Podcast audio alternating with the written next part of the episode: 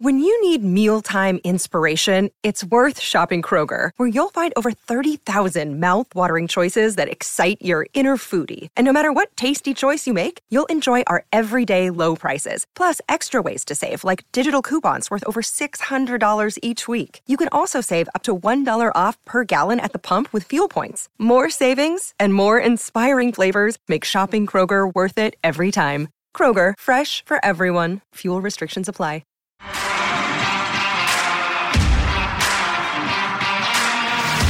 You are listening to Claret and Blue, an Aston Villa podcast brought to you by Birmingham Live.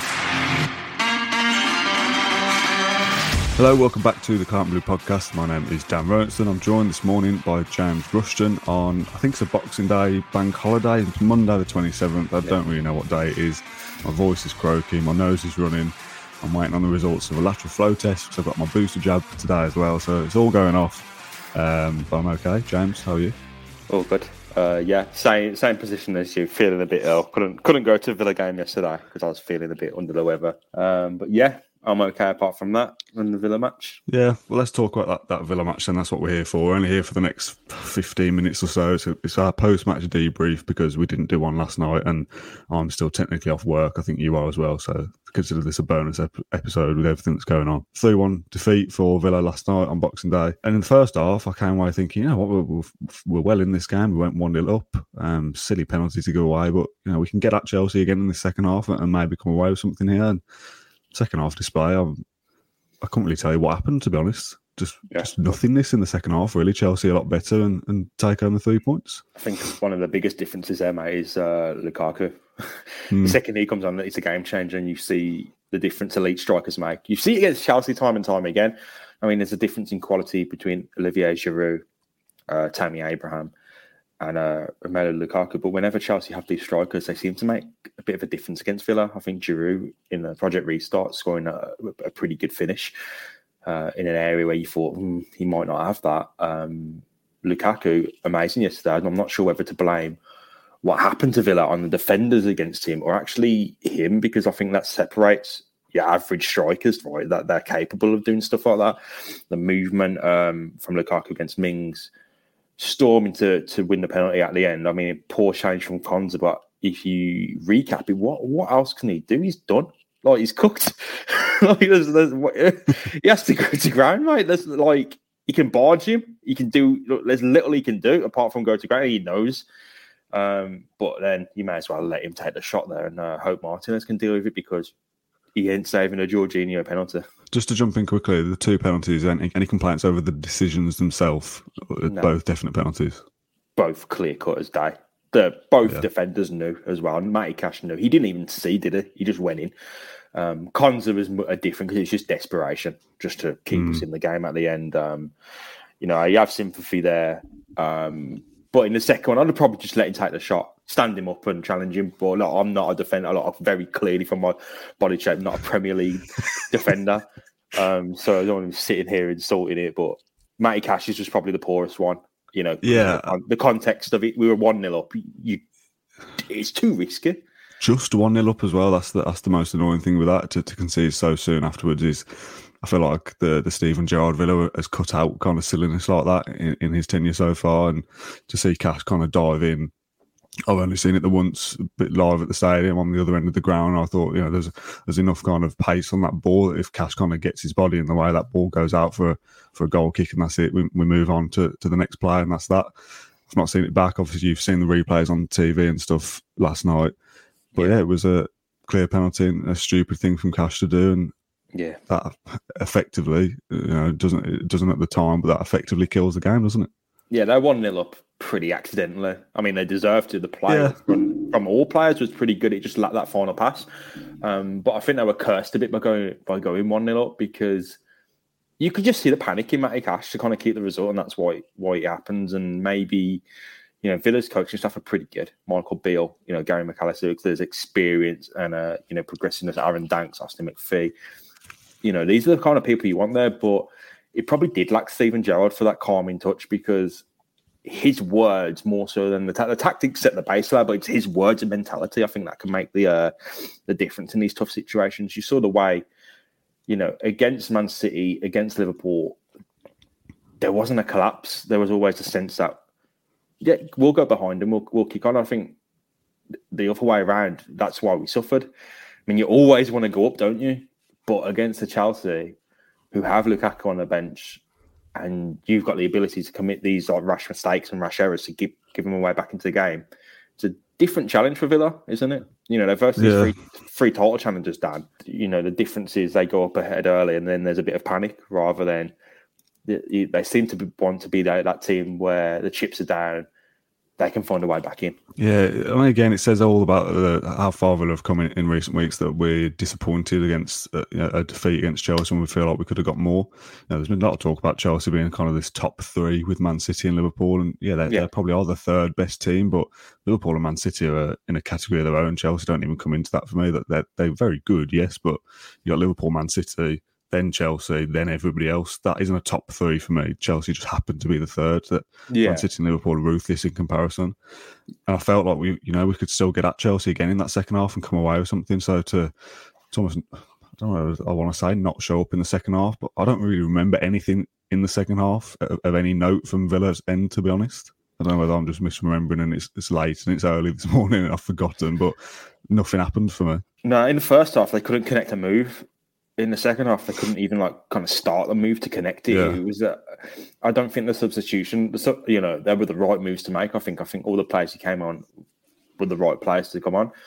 But Chukwuemeka kind of grew into the game a bit late. Bertrand Traore grew into the game, But by the time they were looking like to make some damage, Al Ghazi as well. Lukaku was on the break and Konsa give away a penalty. So. Yeah.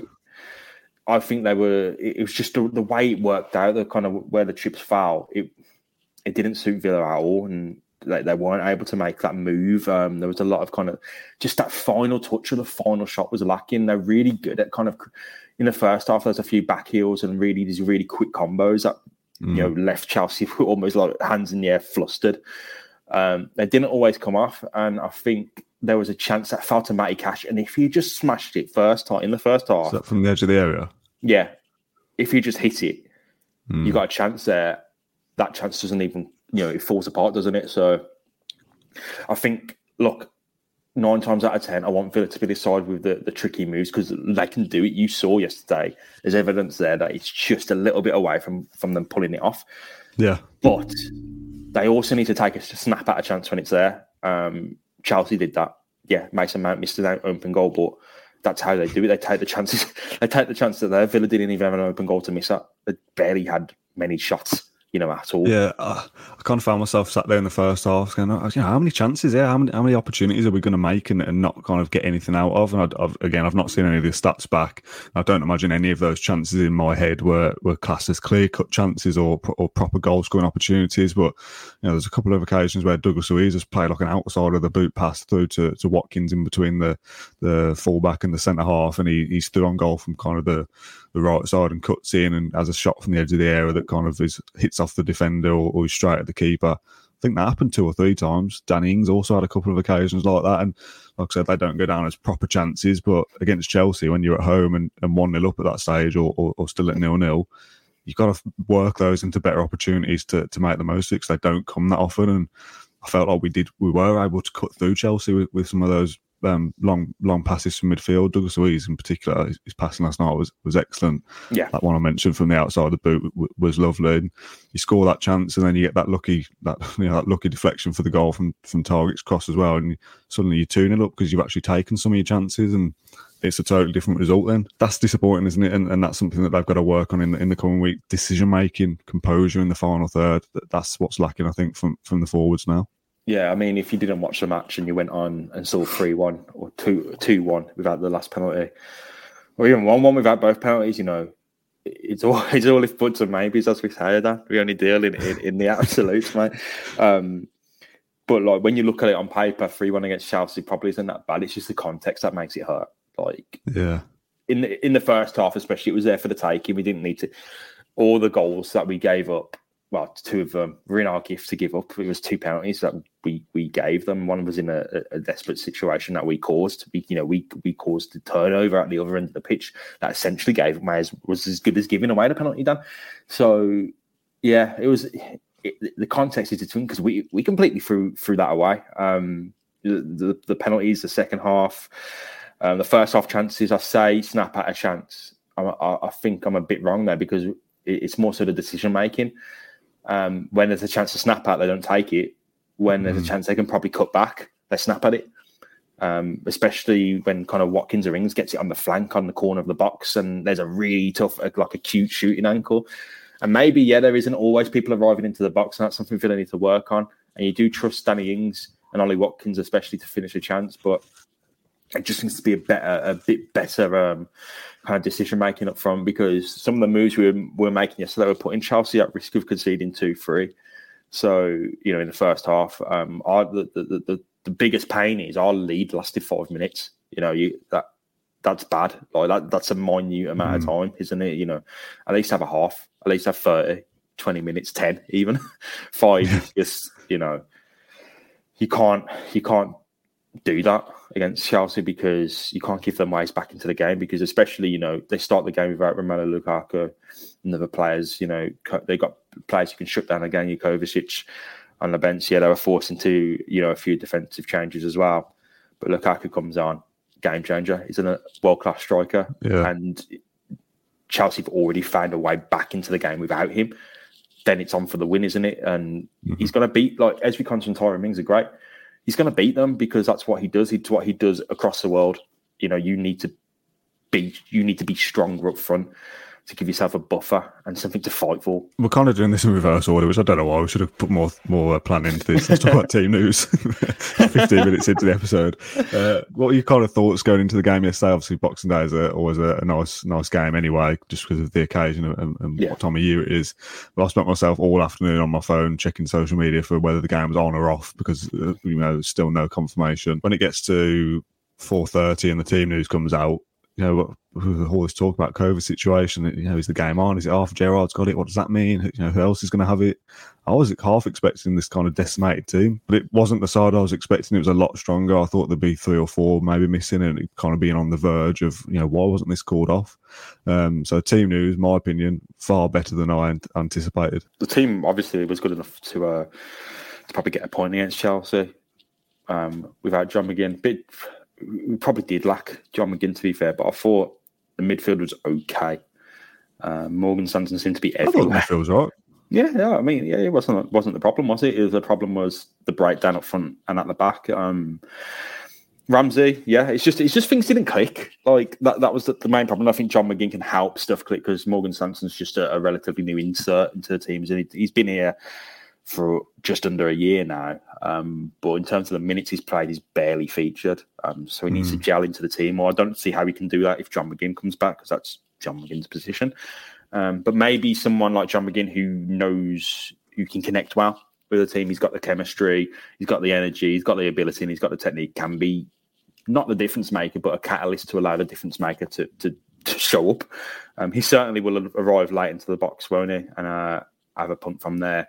But yeah, I don't think the team news makes a difference, to be honest. And I think we were all right. I think the main thing was probably the disruption caused by COVID in the first place, and the lack of a manager. Those might have disrupted pre-game analysis, training, stuff like that. Let's talk about a couple of individual players then before we go. Let's talk about the Ings-Watkins partnership, I guess. They played in the same side.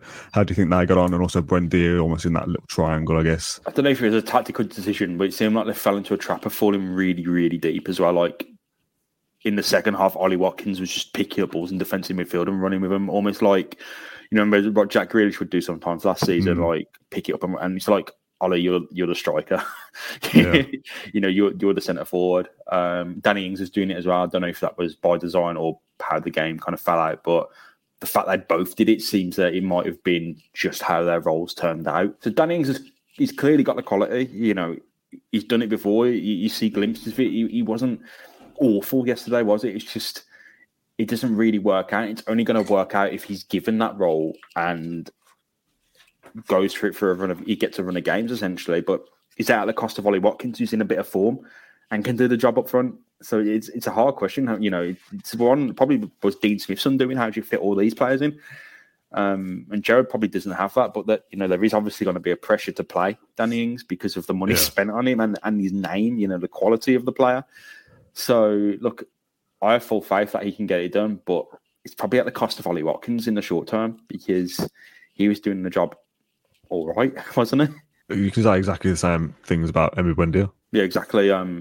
It's just, you know, then you get your Leon Bailey back, and then Bertrand Traore goes away for the Cup of Nations. So it's about giving them a run of games and seeing what your best lineup is, and making sure that the players who don't fit in, you can even embed them over time. But I just feel I feel like it's a really difficult conversation the Ings and Watkins one, because Buendia kind of has that role, and he can go into the midfield, and he can go on. You know, he can play wherever you really want him to. Like, I know Football Manager assumes you put him right wing back if you want, but the main thing is that striker position. It's just there's question marks over it, because you start Ollie Watkins now. He's probably not as rusty as Danny Ings, but God forbid, you know, if there's an injury, Danny Ings comes in and he's not ready to go. He's not warm. You know, he's coming out from the cold a bit. So I think if Stephen Gerrard trusts in it, he likes what he saw yesterday and wants to get more for, or not likes what he saw, but if he wants to get more from it, he'll have to go with it. Another one, midfield option, Morgan Sanson, his first start since April, I think I saw it was somewhere. It's a classy footballer in there, isn't there, I think?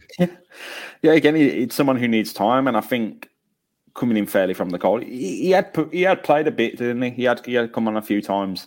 Yeah. But first start in a long, long time, in almost, you know, just under a year, really, isn't it? You know, may as well be. So, I thought he was good. He popped up everywhere. He was popping up on the right flank. I was like, is that Matty Cash? No, it's not Matty Cash. It's Sanson. So, yeah, I thought, you know, Morgan Sanson is almost someone like, is he fitting in here? Is he the right man? You know, is he the right midfielder for the job? No, there's someone there that Villa can work with. It's like almost like an Akamba question, isn't it? You're like, I'm not sure. Then Gerrard comes in. It's like everyone's brilliant in midfield. Yeah. So, you know, Ramsey as well, like how far he's come on, and John McGinn, the quality shining through, and Douglas Luiz, brilliant. You know, I thought there's a tackle he made in the first half, like really early on. I thought that, you know, he's class, like some of the passing. And yeah, he probably faded, but the whole team did. So that's not on him. But the whole midfield, mate, I was pretty impressed with where Sanson was popping up all the time, like everywhere. Like the energy was probably just, you know, you do lack McGinn for the constant, you know, just rapid energy. But Sanson was up there, and it was really nice to see him kind of have a good game, actually. I think you can say exactly the same things about Ramsey. He popped up on that kind of left-hand side, and you thought, oh, gosh, what's Ramsey doing back there? And then he'll ping a couple of short passes around a defender and play out defence. And what a player at such a young age. I thought all the midfielders were really good yesterday. Obviously you do miss John McGinn, but not as drastically as we would have missed him 6 months ago when we were thinking, Christ, no McGinn, absolutely no chance in midfield then. I thought those three were all really good. Final one, because we are running out of time. Matt Targett is the other standout performer I wanted to talk about, not because he's had this brilliant, amazing game, but out of the defenders, Cash has given away the penalty, Konsa has given away the other, Mings and Konsa have both, you know, had the pants down by Lukaku basically, and Targett's put the ball in for the goal. But he did play well throughout. Again, I thought it was one of Targett's better games in recent memory as well. Yeah, I think he suffered at the start of the season. I think maybe... He was injured, wasn't he, I think? Yeah, you know, dropped, injured, fans coming back. You know, the Watford game really rattled him for whatever reason. But to grow back into kind of the Matt Targett we know and the Matt Targett we love, it's needed, you know, without a question. Fullback has been a question mark for Villa. Kane Kesler-Hayden comes back next year. He probably gets loaned out to a Championship club to build on what he's doing at Swindon. But, you know, the names are like Aaron Hickey has been mentioned in the papers. You know, Ashley Young's there. Like, there's competition, and there will be coming competition. So it's about time to see kind of Matt Targett grow back into that role, because he was, exemplary last season. And we hadn't really seen much of that. It was Matty Cash kind of stealing the headlines. So, yeah, good to see him do you know, a bit of Matty Targett we know and love. The one final thing I wanted to mention, just as a bit of a nonsense point at the end, because it's absolutely meaningless now. Martinez's penalty antics for the first one in particular. I don't remember him doing much for the second. Going up to whoever the taker was, and kind of, I think he shook his hand, which I thought, yeah, that's strange. He put a divot in the penalty spot with his boot. Just kicked a hole in the boot. Got a yellow card for it. I kind of thought, hopefully he doesn't do anything stupid to get a second yellow later in the game for time wasting or something silly like that. But again, just enough to hopefully try and put off Jorginho, and just again getting his head a little bit. Again, he wasn't miles away from the penalties. I think he went the right way in both of them, I think. And yeah, again, just a slicer look for Villa, and he saves those penalties. But, you know, that's again, if buts and maybes. Yeah, the difference between Villa and Chelsea and Villa and Liverpool has been 3 penalties, you know, at the end of the day. And you can moan about how we didn't show up in that second half a lot, but, you know, the proof is there that it was... They would probably scored another way, Dan. Don't get me wrong, but if the penalties weren't there, but the truth is it was three penalties that separated us from 2 of the teams competing for the title this season. So can't moan about that. But on Martinez, elite penalty disruptor. But when he comes up against a Mo Salah or Jorginho, who's an elite penalty taker, you see the time taken. They're able to get past the mind games. You see the breathing. You know, they're totally in control of the situation, and it's then a duel, isn't it? Martinez doesn't have the upper hand like he usually does. Probably a bit silly kicking the diva. That was probably one of his weak efforts. It's funny, but probably need to do more of the. I don't know if you can get away with the Yeremina stuff in the Premier League. You can't be calling like more of the Fernandes stuff, more of the disruption. He's good at it. It's his game. You know, it's his bread and butter. But when he's not going to come up against Jorginho and Salah every week, is he? Exactly. What we've seen from Villa in recent weeks is that football's not played on paper, but I think Villa will beat a lot of the teams you expect them to beat in the lower half of the Premier League, and give a really good game to the guys at the top of the league as well, and not kind of hide away. And that's about as best you can ask for if you're a mid-table club pushing for European football one day. Beat Burnley, which obviously was called off, but I felt like we'd have done well in that game. Beat a struggling Leeds side, again that's called off. Beat Brentford on New Year's Day or the 2nd of January, I think it is. But you lose that Man City, Liverpool, and Chelsea game in between them, and you kind of go, well, that's to be expected. But as long as you win the games, you know, like I said, that's about as far as you can hope for. Yeah, I mean, if you say our poorest game in the Gerrard era so far has been without John McGinn and without Stephen Gerrard and against Chelsea, and the difference was 2 penalties, I mean, I take that. Yeah, you can't say, what else can you expect? Yeah, but one thing is, like, it was disappointing that we couldn't be the Villa we saw against Liverpool and the Villa we saw against Man City. Obviously, there's reasons for it, but I think, you know, we've probably gotten used to those entertaining losses, so to have a fairly drab loss is probably... Just move on to the next one. Take the positives from the first half and go and beat Brentford. That's all you can ask for, really. Yeah. We are going to have to call it a day there. Sorry, James. I know there's still things we could have talked about, but I've literally got my booster jab in 6 minutes, and the doctor's is close, but probably not 6 minutes close. I need to go. Thank you very much for everyone who's watched this quick podcast. Though it is 24 minutes we're recorded for, so it's about as long as usual anyway. If you want to catch up with any more Claret and Blue content, we did a Christmas quiz just before Christmas, but it's still relevant to go back and watch now if you want a bit of half an hour to kill some time and answer some Villa questions and try and beat our scores. Football Manager streams, again, I don't really know what's happening. I've had a few questions about that. We might do one before the new year with the Leeds game being called off, but like I said at the start, I am still technically off work, so absolutely no promises that they're not going to be anything now until Brentford, but you never know. James, thank you very much for your time. Hope you have a happy new year. Wicked, and you and everyone watching, thank you for following and out on the Villa. Yeah, thanks so much. We'll catch you soon. Thank you for listening to Claret and Blue, an Aston Villa podcast. If you enjoyed today's episode, then please do let us know. We love hearing your feedback. We'll be back soon with another episode, but until then, up the Villa.